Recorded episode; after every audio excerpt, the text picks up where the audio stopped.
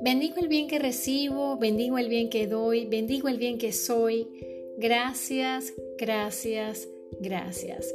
Estamos aquí en el primer podcast que estamos grabando para Doctor Astral, Ciencias Astrales y del Ser. Y esa es una representación que me permite conectar con la astrología, las ciencias astrales, la medicina china, todo lo que es el conocimiento personal y de qué manera lo podemos integrar en nuestras vidas.